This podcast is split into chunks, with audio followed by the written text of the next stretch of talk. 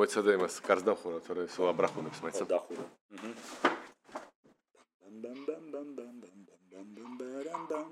Mr. Sandman. ხო მიმიტება Bring me a dream. ხო. That I ever seen კაი. ეთერშია სამეცნიერო გასართობი პოდკასტი მეცნიერება ყველასათვის. დღეს თქვენთვის ვისაუბრებთ ჯუკა და ლუი და ვისაუბრებთ ისეთ საინტერესო თემაზე როგორიც არის ლუი? ვირტუალური რეალობა. VR ხო. ნუ ეს ისტორია ისეთია რომ მივედი უბრალოდ ვირტუალური რეალობის სალონში და გამოვედი ძალიან დატვირთული შთაბეჭდილებებით. აა გიზიარებთ აბა მიდი მოყევი.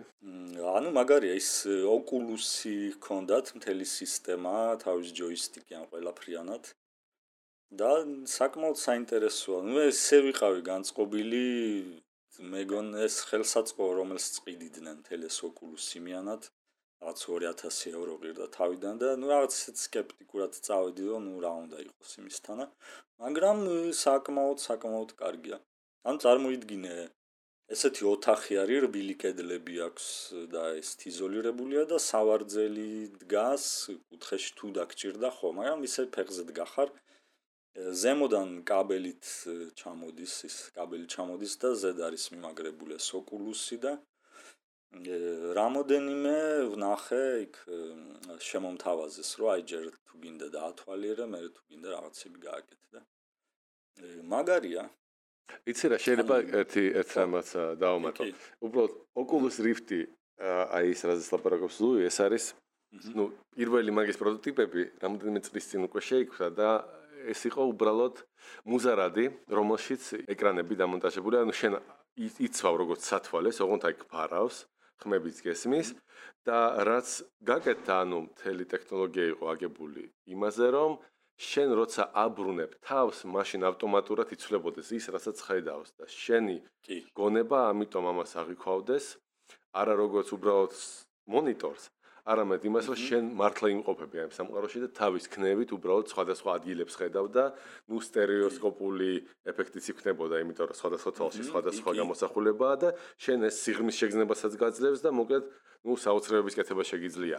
ერთ-ერთი პრობლემა აქ ამ ტექნოლოგიას ა მაინც არის იმის გამო რომ ეს ყველაფერი პროცესორზე უნდა დამუშავდეს.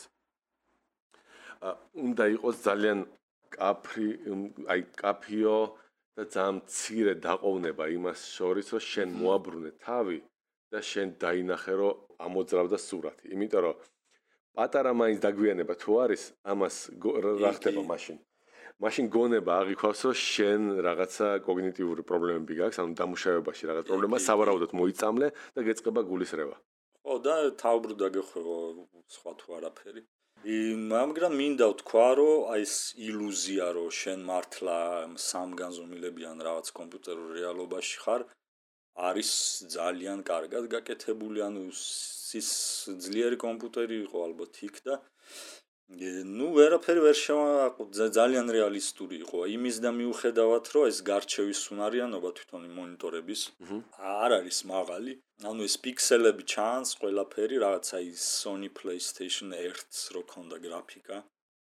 რაღაც ეგეთი ტიპის გრაფიკა მაგრამ აი ეს თვითონ ეს 3D ეფექტი და ეს გარემოში ესე ვთქვა ამ ილუზიაში ჩაფლობა ძალიან კარგად არის გაკეთებული ხო და მე ავარჩიე ორი ის ერთი წყალქვეშ სამყაროს დათვალიერება და იქ რაღაც მედუზებთან და თევზებთან ცურაობა და მეორე იყო ის აპოლონ 11-ის მე მგონი რამდენი წელი გავიდა აღარ მახსოვს. ეხლა იყო 65 წლის წლის თავით რაღაც. მაგასთან დაკავშირებით NASA-მ გამოსცა ეს თი სიმულაცია აფრენიდან მთვარის დაჯდომის ჩათვლით მთლიანად ამ აპოლონ 11-ის ფრენა. და ნუ ეგეც ავიღე მეორე. ნუ ერთი შეკითხვა მაქვს. ხო. სწორი შეკითხვა. წყალქვეშა სამყაროში ქალთევზები იყვნენ? არა, არ იყო. ანუ რეალური წყალქვეშა სამყარო.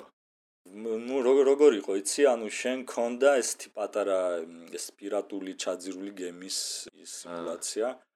რაღაც პლატფორმაზე იდექი, რომელიც ემთხვეოდა იმ ოთახის ზომას, მე მე რომელიც ვიყავ იქ სადღაც კედელზე არ მებრახუნა თავი ალბათ ისე გააკეთეს. და უბრალოდ შენ გარშემო ეს მედუზები, თევზები, რაღაცები დაცურავდნენ და ნუ კი იყო ეს კომპიუტერული ისინი, მაგრამ აი 3D ილუზიის გამო ძალიან კაი იყო. თან ხელით რო ეხებოდი, ის შენი ხელი ჩანდა, ის ჯოისტიკი გეჭირა. და ნუ ეხებოდი ამ მედუზებს და ისინი რაღაც ფერებს იცვლიდნენ და რაღაც ის მაგარი. და ის ვეშაპი მიცურავს და ეს შენთან ახლოს მოცურდება და ეს მეტრიან თვალით ესე გიყურებს სახეში. აჰა. და ნუ ეს ძალიან მაგარი ილუზია იყო დრო ის ის კი გამიჩნდა ცურვა არ ვიცი მე და წყალქვეშ ნერვიულობ ხოლმე და იქ იქაც განერვიულდი მეთქი რა არის ეს ეხლა რამ ზვიგენს ზვიგენი მომეპარება რაღაც ეგრევე გამიჩნდა ეს თიაზრი. ანუ შენ ამას ხმამაღლა ეკითხები და უკინა ხმა ჩაგესმის. რომ კი კი ჩვენ სპეციალურად დენსაც კი დაგარხავთ ხო? ნუ ეგეთ რაღაც მოველოდი. ნუ არისო არის მაგრამ თვითონ ეს ეფექტი ძლიერია და უბრალოდ მხედველობის არე გაქვს მაინც შედარებით ვიწრო. აა რეალურზე ის არის ანუ ეს გვერდითი მხედველობა არ გაქვს ეს ამასთ მონიტორში. და მაგის გამო თუ მოელი რომ აი საიდანღაც რაღაცა თევზი მოცურდება ან მედუზა მოგეპარება მაგ ხრივ არის ესეთი. თავბრის ხვევის მომენტი მე იმის გამო გამიჩნდა მაგალითად რომ შენი სხეული არ ჩანს და თქვა ჩემ ფეხები რო ჩანდეს თუნდაც ის სინთეტური რაღაცნაირად იმას უფრო მიაბავდი შენ სხეულის მდგომარეობას იმ ვირტუალურ სივრცეში და მაგით ეგ ეფექტი განეიტრალდებოდა. რამდენ ხანს იყავი მანდ? ну სადღაც ნახევარი საათი ვიყავი იმაში. მაგას ამბობენ, რომ სხვადასხვა ის აი რაღაც საათამდე არაც არ უნდა კარგი იყოს, მაინც არის აი ეს პატარა დაყოვნება და მაინც გულისრევის შეგზნებას იწვევს აი ეს ზუსტად დაყოვნება. ცირა არის, ნუ ეს დაბალი გარჩევა ის უნარიანობაც რო აქვს, თვალებს ღლის მაინც. და მეორე თვითონ ეს პროგრამები რაც არის და ეს თამაშები, ნუ არ არის იმდენად სერიოზული გეიმპლეი, ასე ვთქვათ. აა რომ რაღაცნაირად იმით დიდხანს გაერთო. ну, кай იქნები იქ ნახევარ საათი იჯდები და ხომ მე რა. აი ეს უფრო მე მომეწონა აპოლონი, იმიტომ რომ იყო ხედიში თვითონ კაბინიდან, შეგეძლო გარედან ხედი აგერჩია და მაგხრი ძალიან მაგარი იყო, რომ და ეს თვითონ ეს ილუზია, რომ ამ კოსმოსურ ხომალდში ხარ, ძალიან მაგარი იყო. მომისმენდა და ამის გამო აი მოიცა აი კიდე ვიტყვი, რომ ის აი მუზარაც რო დაიხურავ, რაც შეიძლება კარგად უნდა გაასწორო, აი რაღაც თავიდან ცოტა გადაგღრეხილად მეკეთა იმ თავზე და მაგის გამო დავიტანჯე, მაგრამ ნუ მე გავასწორეს მუზარადი მთლიანად რო დაეფარა მთელი ჩემი ხედვის არე და ნუ შედარებით გამოსწორდა მაშინ კარგი იყო უკვე ეს ეფექტი. აჰა. ნუ ეს სიარულის პრობლემა იყო აი იმ პროგრამებში, რომლებიც მე ვნახე, ანუ პრაქტიკულად ერთ ადგილზე იყავი მიბმული. იმაზე და ეს გადაადგილება ალბათ გართულებული იქნება, იმიტომ რომ შესაძაც უბრალოდ შენ რაღაც კომპიუტერულ თამაშს თამაშობ, ну იქ დააჭერ წინ და იქ მიდიხარ რაღაც და ამ ვირტუალურ გარემოში ეს ცოტა გართულებულია და აჰა აი ეს Ready Player One რომ არის ფილმი, ვისაც ნანახი აქვს, ანუ ესეთ ვირტუალურ რეალობაში ცხოვრობს პრაქტიკულად ხალხი. ну იქ არის რომ რაც სარბენი ბილიკივით გაქვს და იმაზე დარბი ხარ და ეს გადადის ესე ვთქვათ იმ მართვაში რომ იქ შენ დარბი ხარ და ხარ მაგრამ ну ჯერჯერობით ეს ეს ეფექტი არ არის. ანუ შენ რაღაც რილაქს აჭერ და მყისიერად გადაყავ ხარ რაღაც სხვა ადგილზე. ეს ეს ცოტა არ ღვევს იმ ნუ ახლა ხო არა მესმის ხო ეს რთული გასაკეთებელი. ანუ რეალურად შენ მაგალითად ჩვენ ისეთი სარბენი ბილიკებიც კი არა გვაქვს რომელზეც შეგიძლია ესე ინტერაქტიულად დაიწყო მოძრაობა. იმიტომ რომ სარბენი ბილიკები რომელიც გვაქვს იცინასწარ ძრავი უნდა ამუშავდეს და ლანდშაფტი ანუ ეს ვითომ გრუნტი რომელზეც დარბი ხარ უნდა მოძრაობდეს იმისთვის რომ შენ სიმულაცია გააკეთო ვითომ დარბი ხარ და კი კი აქ თუ გააკეთებს რაღაცა შენ უნდა შეგვდეს ილუზია რომ შენთან მოძრაობ თან არ უნდა მოძრაობდე, იმიტომ რომ ნუ უცნაურია და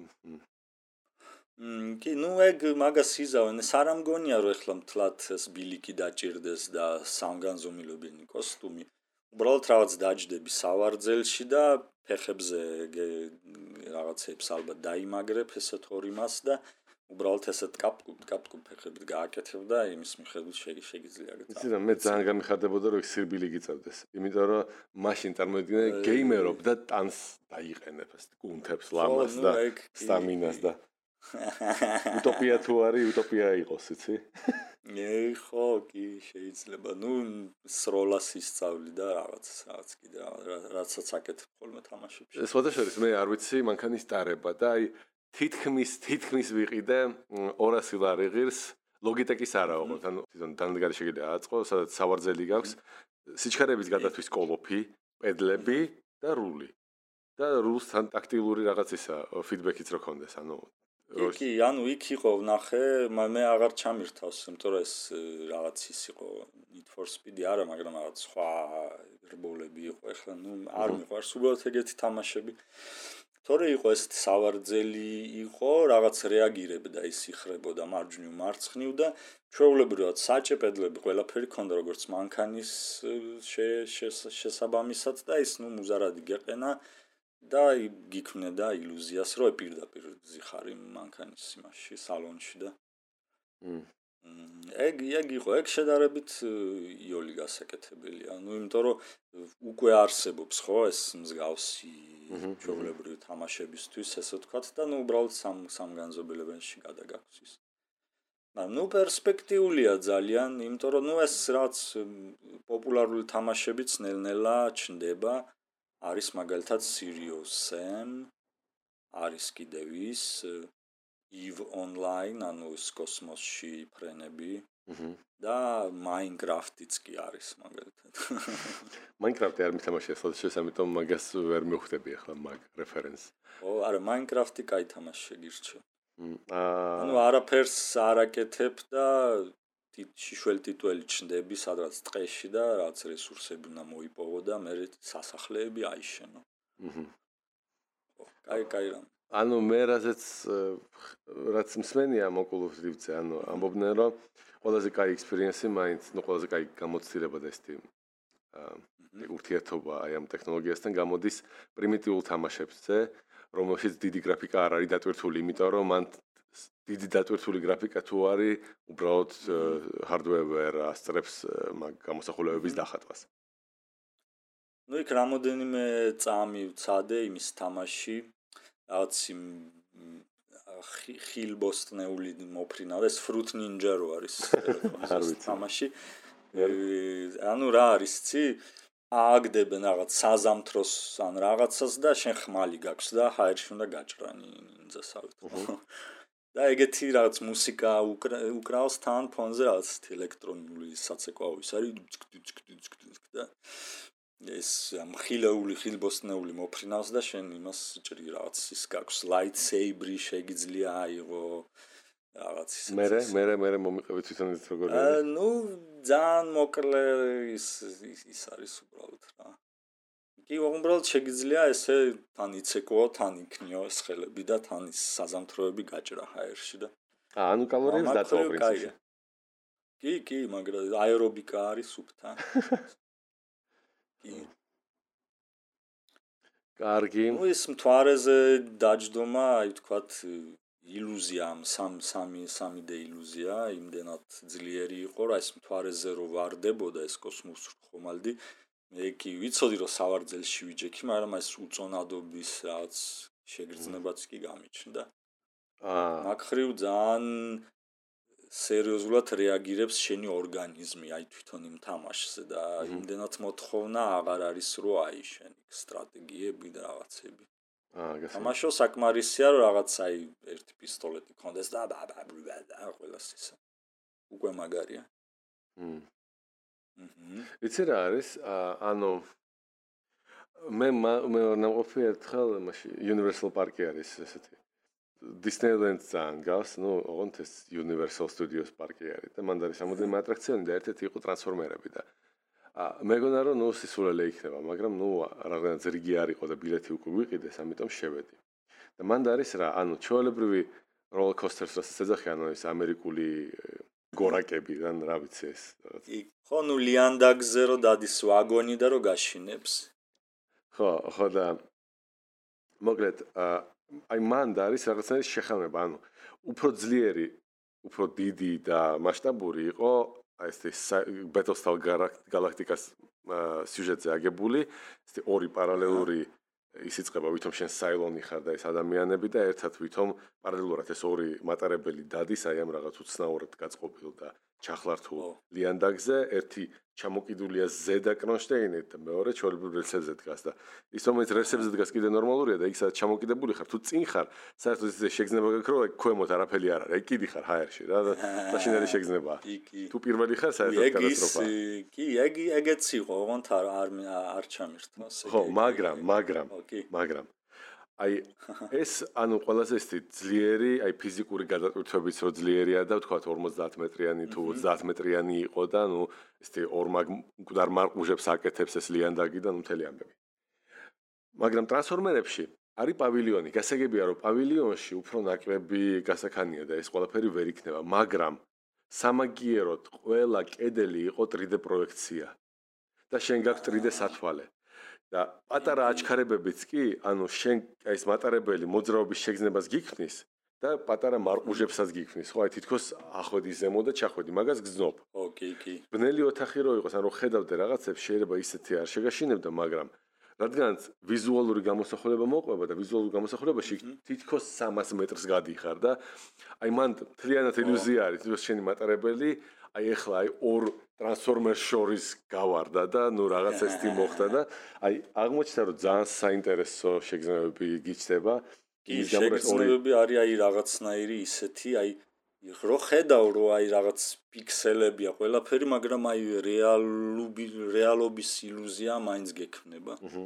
თან ძალიან ძლიერი ისე რომ ხანდახან მიწევდა ხოლმე ეს გაწევა აი მუზარადის კედლებიც დავინახო მეთქი რა ხო ხო?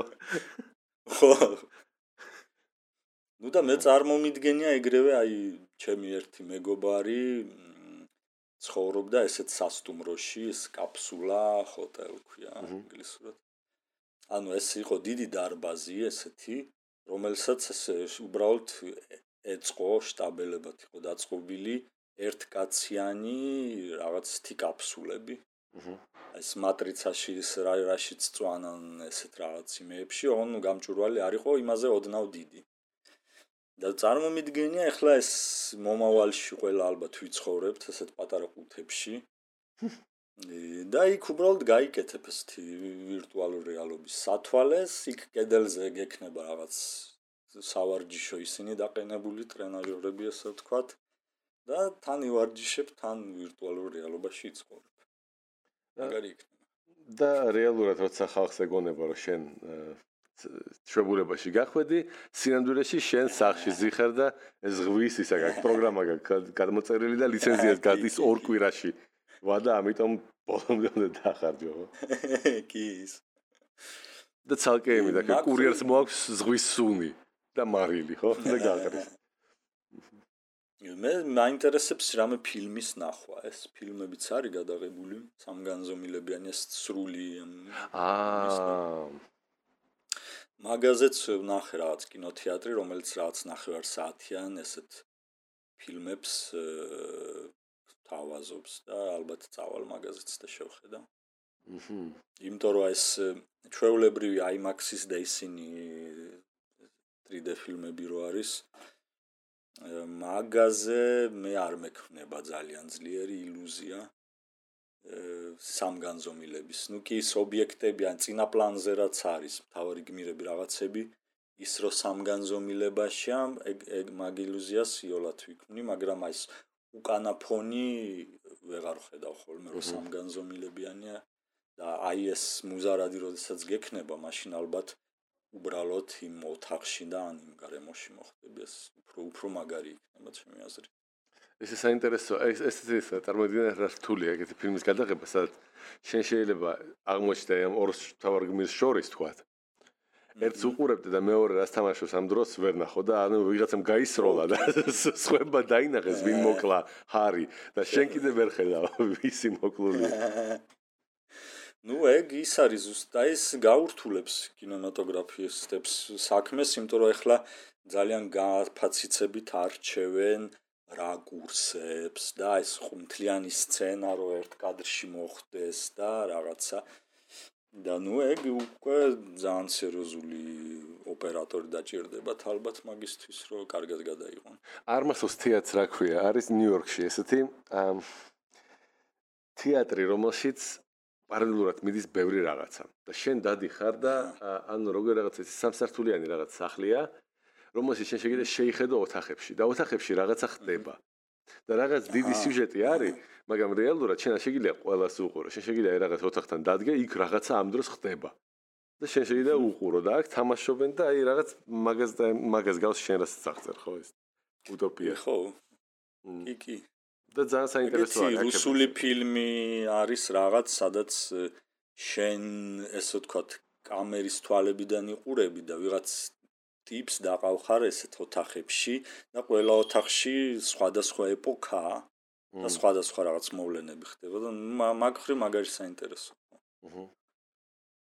ანუ ფილმი რო იყოს თქვათ რომელიც უბრალოდ მიდის და შენ შეგიძლია გახვიდე სხვა ოთახში და მაგ დროს ნახო, თქვათ ის იმპერატორი რასაკეთებს galaktikis მაგ დროს.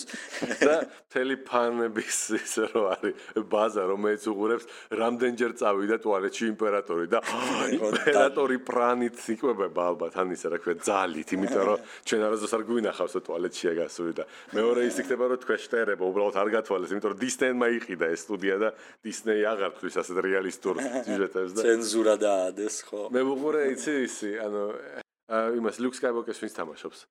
ჰამილი მარკ ჰამილი.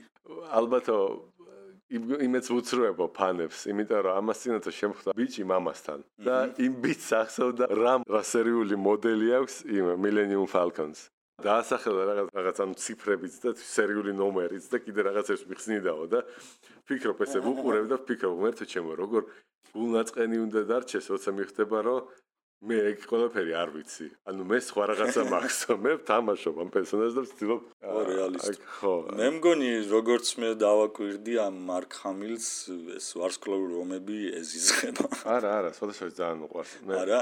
არა, მე მე უბრალოდ ორიგინალები შეიძლება კი, მაგრამ მე რაღაც скеპტიკურად თუ ეს იმას რა ქვია ჰარისონ ფორდს ეზიზღებოდა. არ ვიცი, შეიძლება ჰარისონ ფორდს, მაგრამ მე მგონი მან ხი მოიტეხა რაღაც გადაღების დროს, რაღაც ტრაუმა მიიღო. ვინ? ჰარისონ ფორდმა. არა, მარკ ჰამილმა ავარიაში მოყვა და არა, არა, ჰარისონ ფორდმა. ხე ჩაეჩექმა. აა, ხო, მან შეიძლება კი. და ჰამილს ხოთა შორის მაგის რატომაც ისე მოხდა, რომ აი ახლა უსმენდი ინტერვიუებს ამ ვარსკვლავურ რომებთან დაკავშირებით და სინამდვილეში ჯორჯ ლუკასმა მიუტანა აი ამ რაიან ჯონსონია ახლა რეჟისორი. აჰა. და ანუ დრაფტი მიუტანა ლუკასმა და ამ დრაფტიდან რაიან ჯონსონმა აიღო არაფერი. ყველაფერი გადაასხოფერა და მთელი იდეები ამ ტრილოგიის გადააგდა და ლუკი რასაც ამბობს ეს ჰამელი ხო? ამბობს, ის ამბობს რომ ჯედაები იმ ფილოსოფიითაც მე ვიცი არ არაზოს არ ნებდებიან. და იქ რასაც აკეთებს ჩემი პერსონაჟიო, დეპრესიული და რაღაცა რო არის, ანუ ლუკიო ორიგინალურ ტრილოგიაში იყო ყველაზე ოპტიმისტური და ცხოვრებით სავსე ადამიანი და ის აი ესე არ უნდა იყოს იმედგაცრუებული და რაღაც სისულელებს არ უნდა აკეთებდეს და მე ვთვლი რომ ეს ის ლუკი არ არის რომელიც ტრილოგიაში დასაწყისში იყო. ანუ კი არის ლუკი და ის ძალიან დიპლომატიურად ამბობს. ამბობს რომ ნუ კი ძალიან საინტერესო და რაღაცეები ხდებაო მანდო. მაგრამ ეს ის ვითარდება ვითომ პერსონაჟი რაღაცნაირად იმას სწავლობს რაღაც იმას მაგრამ არის დარღვევა ხო? რაღაცნაირად ისეთი ის არის. ის ის ის რა ქვია გულანთებული ბიჭი აღარ არის. ვისაც ვისაც გახალისებთ ესეთი იდეა რომ ნუ აი ეს სერიოზულობა რომელსაც ფანები უდგებიან ამ ყველაფერს ხო ამ ფილმებს აუცილებლად ნახეთ ესეთი ფილმი არის Galaxy Quest. აა ეს არის შაყირი, ოღონდ შაყირი არის უფრო ну, sci-fi-ც არის. სამსერო ფანტასტიკაც არის, მაგრამ არის პლუს შაყირი და კომედია. ოღონდ უფრო იმაზე Star Trek-ზე. ხო, Star Trek-ზე არის უფრო ეს. ну აი სიგალი ვივერი თამაშობს ხოთა შორის და ძალიან кай კომენტია და ის და იმ სიმს სახიობს რა ქვია იმ ჰარი პოტერში სნეიპს რო თამაშობდა ალან რიკმანი ხო ხო ალან რიკმანი ხო საერთოდ ქრესტომატიური ფიგურაა ხო ითვლება რომ მაგისი ა გამოთქმა ამ სიტყვების და არის აი საოცრად ბრიტანული და ნუ ეს დიქტი დიქცია აქვს ესეთი ძალიან სერიოზული ხო მისტერ პოტა ხო. უი, ამ ყველაფერზე რა გამხოდა და მოგეთ თუ გაინტერესებთ ან ნახეთ აუცილებლად ეს ფილმი ძალიან ხალისებთ თუ გახალისებთ ეს თი რაღაცები. და უფრო საინტერესო კიდე. მაიცადე აი ამაზე რაც გამახსენდა ახლა ჰარი პოტერზე. მე ვეზიარე ხელახლა იმეებს აქვია. ანუ მე ახლა ვარ როგორ სტადიაში იცი? ზაფული სიზარმაცის სტადია თუ იცი ეგეთი რამ. აჰა. ყველაფერი რო გეზარება. აჰა. ფილმების ყურებაც რო გეზარება. უნდა ივარჯიშო, მაგრამ მუსიკის მოსმენას გეზარება.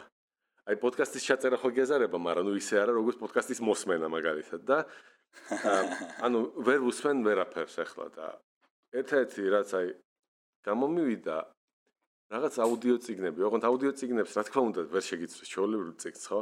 იმიტომ რომ ჩვეულებრივი ციგნი გიდებს აი აზრებს ტვინში პირდაპირ, ხო შენ აზრებს კითხულობ და იდებ ტვინში და იმ ტემპში რომელიცაც შეგიძლია დაამუშავო. შეგიძლია ცოტა აჩქარდე და ცოტა შენელდე. აუდიო წიქს ეს არ აქვს, მაგრამ მეორე პლუსი აქვს, მაგალითად შენ როდესაც დარბი ხარ და ნუ აი დარბი ხარ თქვა საათზე მეტხანს, ხო? და ნუ აი საათი დრო დაკარგულია, ხო და მუსიკა შეიძლება უსმინო, ან შეიძლება აუდიო წიქს მოусმინო და მე ვუსმენ ახლა სასარგებლოს მოусმინო. ნუ აი ყველაზე ისე კარგი ნარატორი, ანუ მკითხველაცა, წამკითხველი წიგნების თუ გინდათ, ჩემი აზრით არის მაინ ჯიმ დეილი, ეს სახიობიც არის და ნუ აუდიო სახიობი. ყველაზე კარგი რაც არის გაკეთებული ეს არის აი ჰარი პოტერის ყველა ტომი აქვს წაკითხული. აჰა. და აქვს 200-მდე ხმის პერსონაჟი გაკეთებული მაგ ციგნისთვის. აჰა.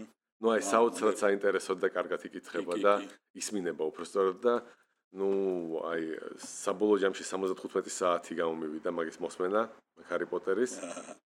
შარშან და ნუ აი შემიძლია ვთქვა რომ ნიშნულად გაუნჯობესდა ჩემი ინგლისური ამის შემდეგ. ო, კარგია. და ექსპანსიაც ნორმალურად გიტყვა. სხვათა შორის აჰა. ექსპანსიის აუდიო ხამილიც ახო. მიდი? კი, აი სმარკ ხამილი თვითონაც ახმოვანებს ბევრ ფილმში. აი სვარსკლოური ომების მერე ზუსტად იმ ავარიაში სახე დაემტრა იმას. და ისეთი სიმპათიური ბიჭი აღარ არის დღეს როგორც ადრე იყო. და მაგის გამო უფრო ეს ხმის მსახიობობა დაიწყო და ეს ბეტმენში სერიალში ჯოკერი მან გაახმოვანა და მაგხრივ მაგარი კარიერა გაიკეთა. აჰა. ან თვითონ მარტო ხმის ხმის მსახიობი ხო? აჰა.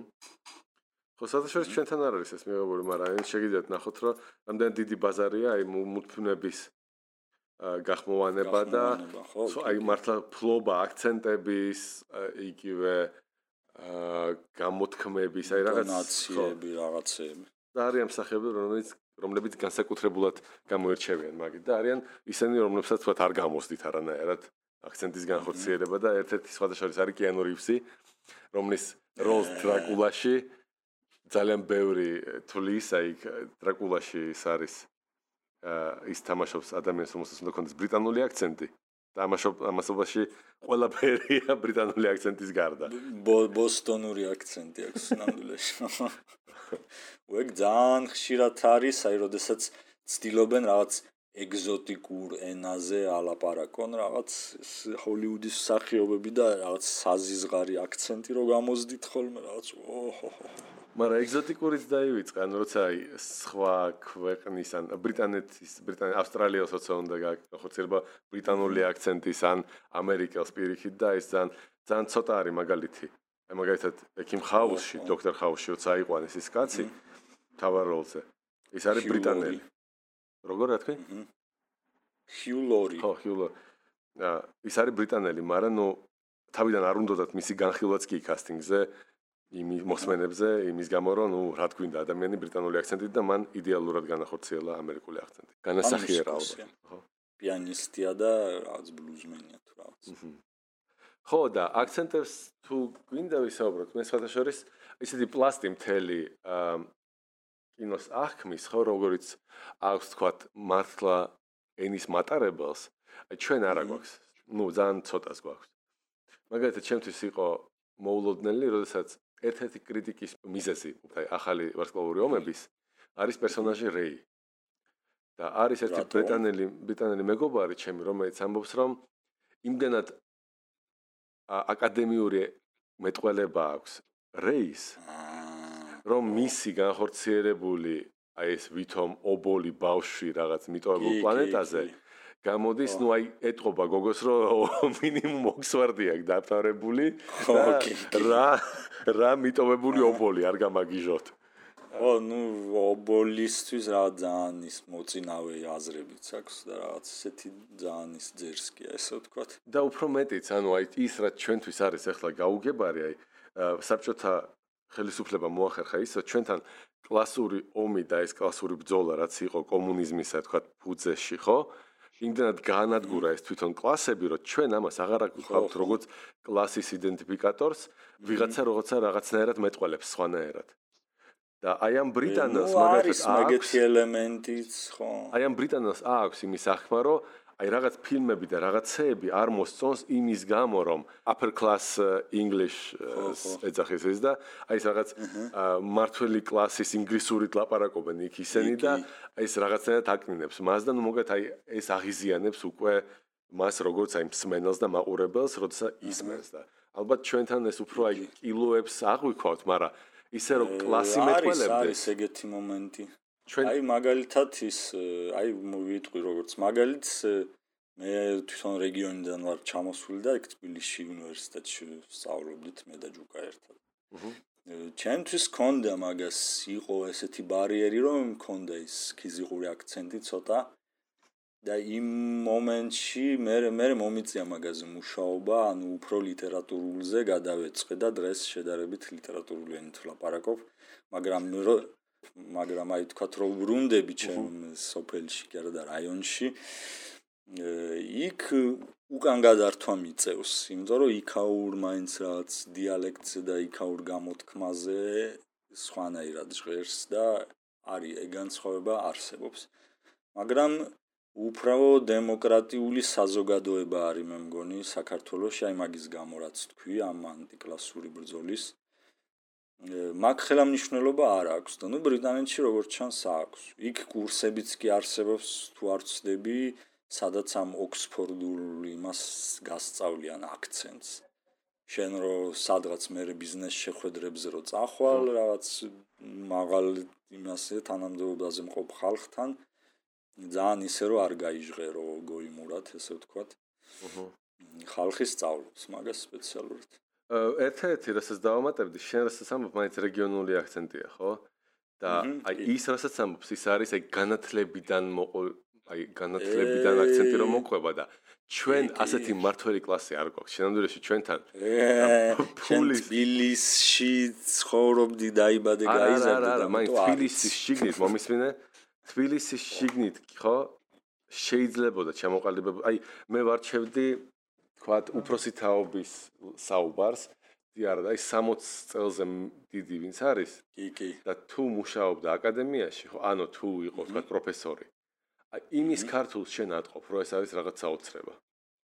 მაგრამ მაგას არ აღიქაო როგორც კლასოს ეს უფრო მაინც განათლებას მოსდევს და შენ წარმოიდგინე საქართველოში მართველი კლასი განათლებაზე მიბმული რადგანაც არ არის და შეიძლება აბსოლუტურად გაუნაცვლებელი ადამიანი და ეგ პლუსია ხო? არავითარი პლუსი ეგ არ არის ნამდვილად, მაგიტომ არის სადაც მივექანებით, მაგრამ კი, კი, კი.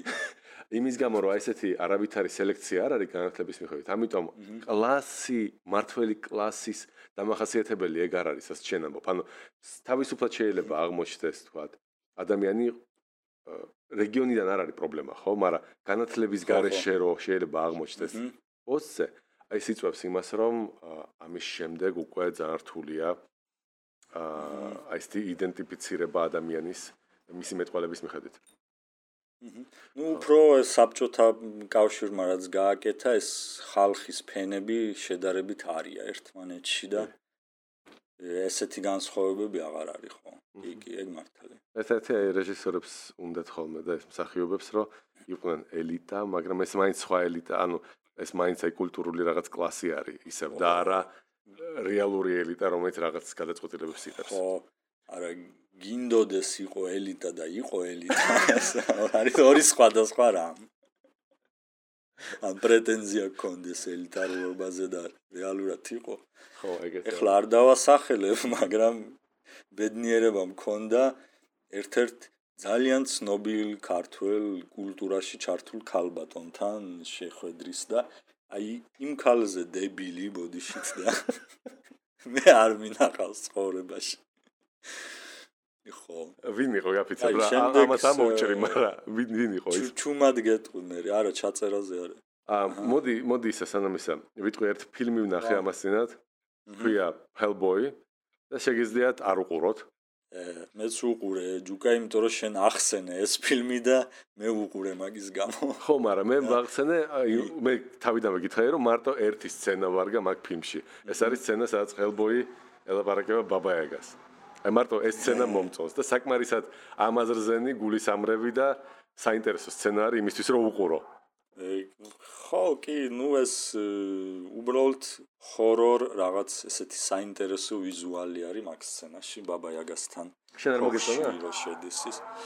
ნუ ეგ სცენა მომეწონა, ფილმი საშინელება არის ზოგადად. საშინელება არის კი გეთახო. მე მომეწონა ეს ის ქათმის ფეხებიც რო გაუკეთეს ბაბაიაგის ხოხს. ეგ მაგარია. კი. ну თითქოს აბსურდია რაღაც რა რატო უნდა იყოს ეს საშინელი, მაგრამ აი ეს პერსონაჟის ელემენტი რო არის ეს избушка, она курихношка. აქ მაგრა გაარტყეს. აჰა. მაგრამ ნუ ეს თვითონ რო გამოთქვავენ ბაბა იაგა. ეგ ძალიან მაგარი. კაი, ამ ბაბა იაგას ბაბა იაგა იქით იყოს, მაგრამ ძალიან ხშირად ესეთ ექსტრასენსორულ ფილმებზე როცა საუბრობენ, მაიცა ეკომიბრუნდება. გადავრეკოთ და დავთავროთ ეს. აი, გადავრეკოთ. აჰა. ლუიჯერო? ლუიჯერო? ახო. ლუიჯერო არ დაიჯერო. ბიგუს ჯუკუს. ბიგუს შეუსინდისა. ლუიჯეროს იმიტომ გეძახი რომ ერთი ციგნი მქონდა იმაში კალოჯერო იყო და რაღაც ის ჟღერადობა აი ჯერო მომეწონა ძალიან. ა კარგად ჟღერს. ა ხო და ამ ისა ექსტრასენსორულ ფილმებზე გამახსენდა ანუ Hellboy-ზე ერთი თუ გახსოვთ ეს პერსონაჟი არის წყალში ჩაძირული და მე უფრო საინტერესო არის Stranger Things ესეთი სერიალია და მან სულ ხმარობენ აი რაღაც სპეციალურ ჩასაძირ კამერებს, რომელშიც აი ამ სას დეპრივაციის კამერას ეძახიან და მაგაზე გინდა მაგაზე უნდა ლუის მოყოლა.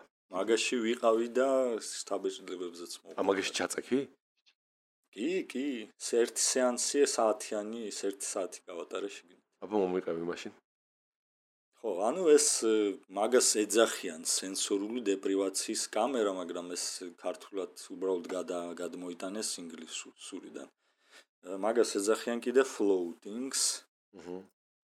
ანუ რა რაზე რაში მდგომარეობს მაგის მუშაობის პრინციპი? ანუ შენ გათავსებენ ესეთ დახურულ კამერაში, რომელიც იზოლირებული ხარ, გარეგანი ხმაურისგან, გარეგანის რაც სინათლისგან ყველანაირად და წევხარ მარილებით ბევრი მარილი არის გახსნილი ძალიან მაღალი სიმკვრივის რაღაც წყალში, რომელზეც უბრალოდ ტივტივებს ვერანაირად ვერ ჩაიძრება, მკვდარ ზღვაზე უფრო მაღალი ის არის მარილის შემცველობა.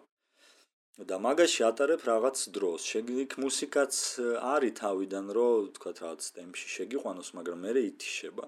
და რჩები, ანუ წარმოიდგინე, ესეთი კამერა არის ჯაკუზის ზომის დაახლოებით და შენ შიგნით წვები და ეს იხურება. აჰა. გარედან თლიანად იზოლირებული ხარ. და კარგია ეგ ორგანიზმისთვის, ანუ ის მთელი ეს ფონი რო არის ხმაური, სინათლის ბევრი ეს კომპიუტერთან ახლა ინფორმაციის ძალიან დიდი ნაკადი ერთბაშად იჭრება ეს. და მაგდას შენი ტვინი ძალიან კარგად ისვენებს და დუნდება სხეული, იმიტომ რომ აი ხარ ძალიან კომფორტულ პირობებში. ეს წყალი არის 38 გრადუსამდეც არადის, რაღაც ისე არის. ანუ ვერ გძნობ თბილია თუ ცივია, ხო? და ესეთ ამ იმის ბალიშზე წევ ხარ ესე იდეალურად და ამ სიბნელის ან ეს ლურჯი სინათლის გარემოში შეგიძლია ჩაწვე და ნუ ძალიან მაგრად ისვენებ.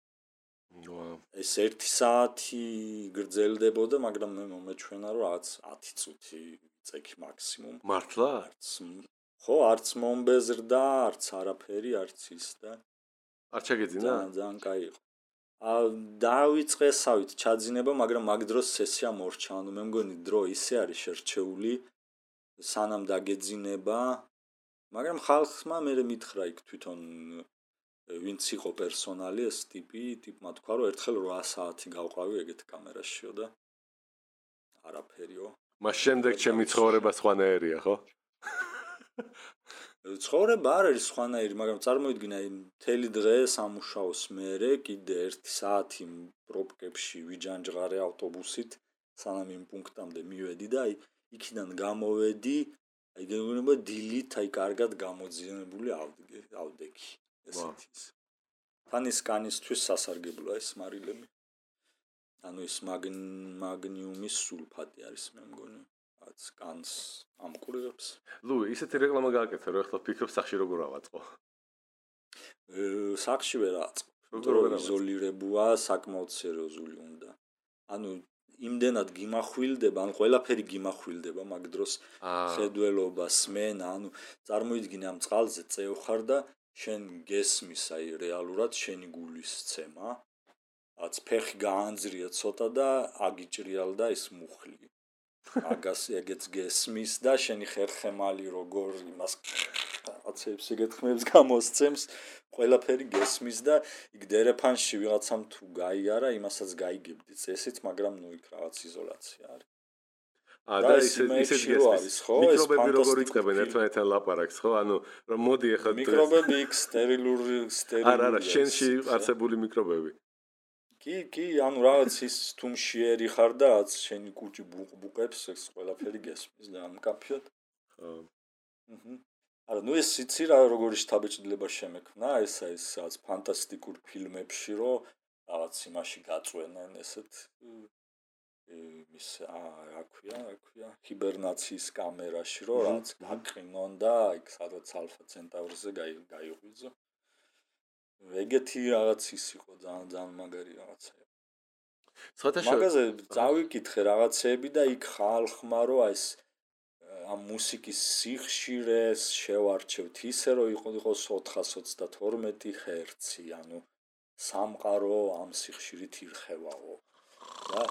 ნუ ეს რა თქმა უნდა ამ იოგა მედიტაციურ იმებს არ მივაბავდი მაგას. ანუ თვითონ ფიზიკურათაც კი იმდენად ძლიერია ეს ეფექტი. ხო. რომ აი უბრალოდ გასვენებს და დუნდები და ძალიან კარგად ხარ. სხვათა შორის ან ძალიან ცნაურია, რამდენი ხმაურია ჩვენს გარშემო, რომელსაც ვერ ვამჩნევთ და რომელსაც ამჩნევ, როდესაც აპირებ პოდკასტი ჩაწერო. აი პოდკასტის ჩაწერისას მაგალითად მე ჩანაწერზე ხვდები, რომ მატერიაზე გახახუნებული ხელი ის რაც მე არ მიშლის, აი თქვა, ხელი უბრალოდ გავაცრიალი მაგიდას და ეს ყველაფერი ისმის საოცრად და როდესაც საუბრობ, მაშინ ამას არ ვქცევ ყურადღებას, მაგრამ ჩანაწერზე, როცა მარტო ჩანაწერზე ვარ კონცენტრირებული, ეს ყველაფერი ყურში მხვდება და ცოტა მაღიზიანებს. სკამის ჭრიჭინი და ასე შემდეგ. და აი მე მახსოვს, როცა სწავლობდი, აი ახლა დაუფიქდი იმაზე, რომ ყველაზე კარგი დრო რაც იყო ჩემთვის. აი რაღაც მკვდარი დრო რო არის ხოლმე პირველი საათიდან 2 საათამდე, ანუ დილამდე რა სადღაც სადამ ჩიტები დაიწყებენ ჯიქჯიქს. კი, კი. აი ესეთი სამარისების სიმშვიდეა, ქალაქის ჩაძინებულია, ბუნებაც ჩაძინებულია და შენ ზიხარ და თქვა ჯგუფთა თეორიას სწავლობ.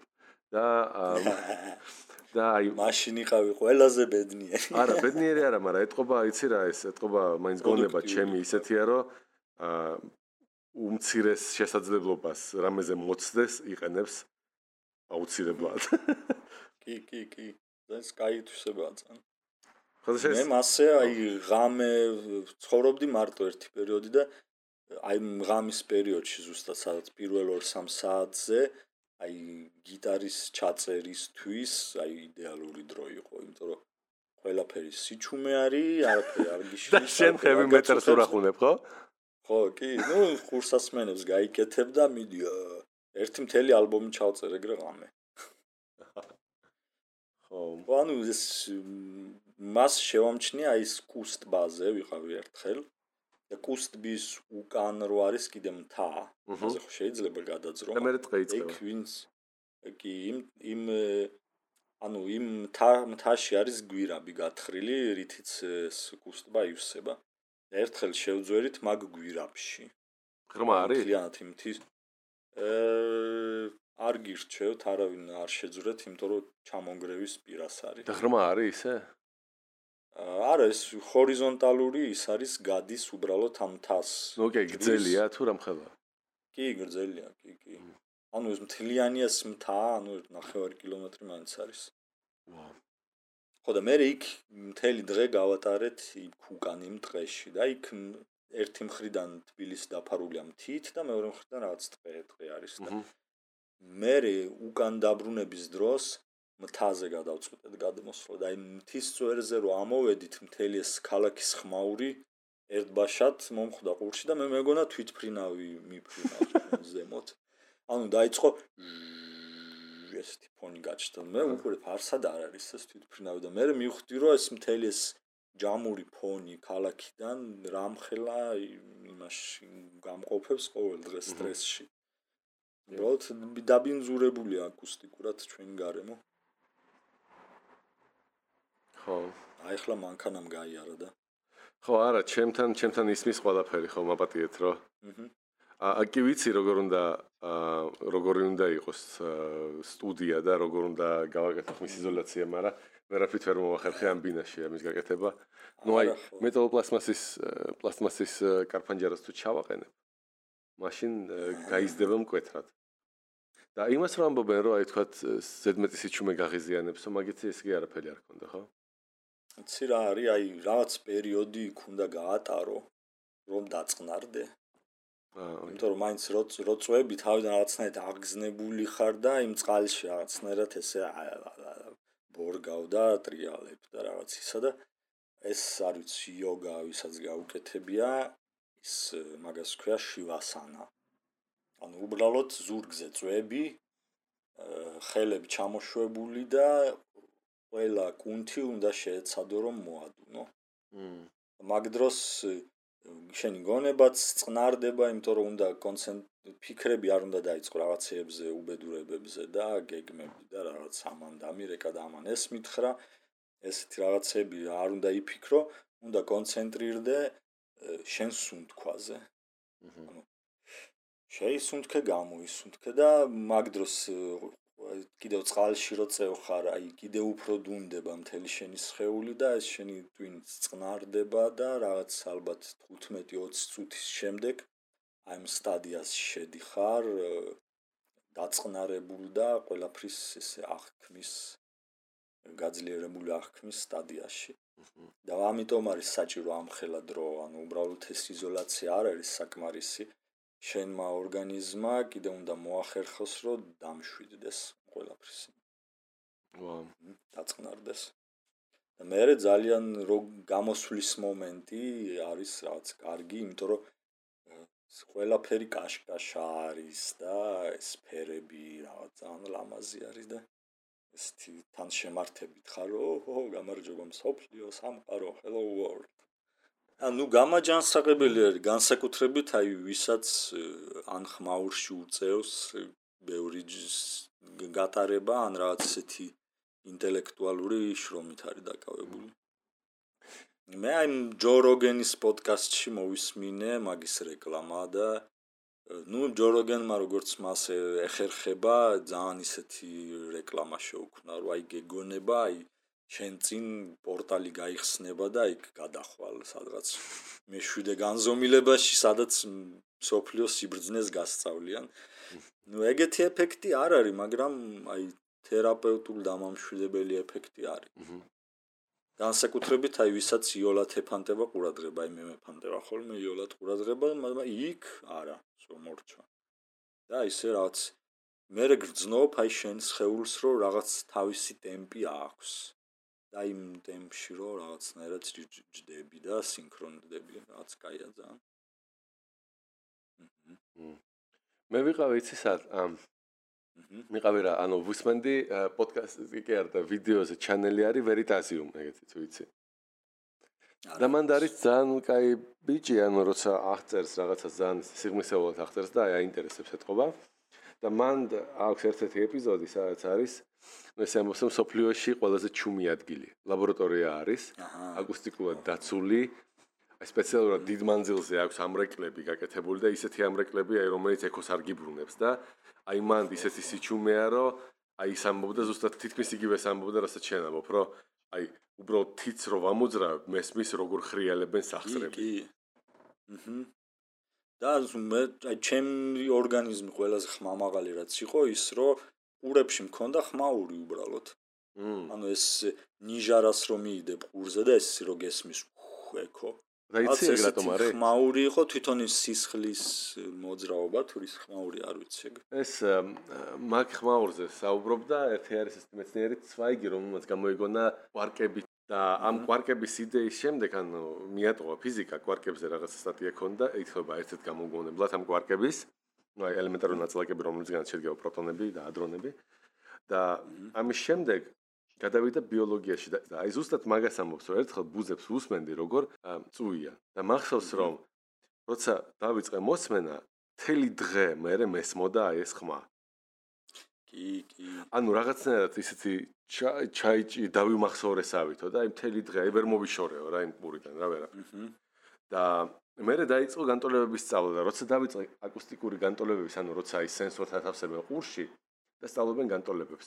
შეამჩნია რომ განტოლება ისე იქცევა თითქოს ყურში არის ხმის წყარო და ის ამბობს ეგეთ რაღაცას. ყურში თურმე გვაქვს სპეციალური ორგანო, რომელიც იწખებს, აი რა, იცი თუ შეკუმშე ის იწખებს ამ შეკუმშვის გაძლიერებას, თუ გააფართო გაფართოებას და ანუ ფიზიკური გამაძლიერებელია. და ზოგჯერ არის, როცა რეზონანსში ხდება, აი როგორც მიკროფონი რომ მიგავს ხოლმე დინამიკთან. კი კი კი რაღაც ხმის სიხშირე თუ დაიჭირე ფიდბექი ეგრეთ წოდებული. იქნება ხო აი ზუსტად ეს უკუ კავშირი იქნება ცუდი. აჰა უკუ რაღაცა რა ქვია უკუწრედი იქნება. და აი ეს ხმა ჩაჭერილი ხდება და ანუ კედლიდან არეკლილი აი ყურის კედლიდან არეკლილი ამ ორგანოში ბრუნდება მე ისე ხო ხო კედელთან მიდის და აი ესე ჩაჭერაში თვით ძლიერდება. და ნუ მაგ დროს ანუ ან ძლიერი დარტყმით შეიძლება ვთქვა მოიშორო ან რაღაც ნუ ძალიან ძლიერი დარტყმა შეიძლება პირიქით პროვოცირება მოახდინოს ხო? ეს თირამის მაგრამ ნუ აი აღმოჩნდა რომ არის აი ეს ხშირები როცა ეს წვილი რაც გესმის ეს ხო რეალურად არის თურმე ორგანო ყურში რომელიც აძლიერებს ხმებს იმიტომ რომ აი ეგეთი უცნაურია ჩვენი ორგანიზმის აგებულება ხო და ეგ მეს მოდამ თელი იმის განმავლობაში რაღაც შიშინებს ჩემ ყურებში აი ეს და პულსი რო რაღაცებს აკეთებს. აჰა. კარგი, მე მგონი საკმაოდ ბევრი ვისაუბრეთ დღევანდელი ეპიზოდისთვის. აა შეგვიძლია ხო. ყველას დამშვიდობები, ყველ კიდევ ერთხელ მადლობას ვეთყვი მათ ვინც გვისმინა. აა დაგვალაიქეთ, მოგვიწონეთ, დაგვაფოლოვეთ, ჩვენ ვცდილობთ რაღაც ახალი ფორმატები მოვიფიქროთ. თქვენი აზრი და თქვენი მოსაზრებები ძალიან მნიშვნელოვან სტიმულს გვაძლევენ იმისთვის, რომ უკეთესები გავხდეთ. კარგად. მედიერთ.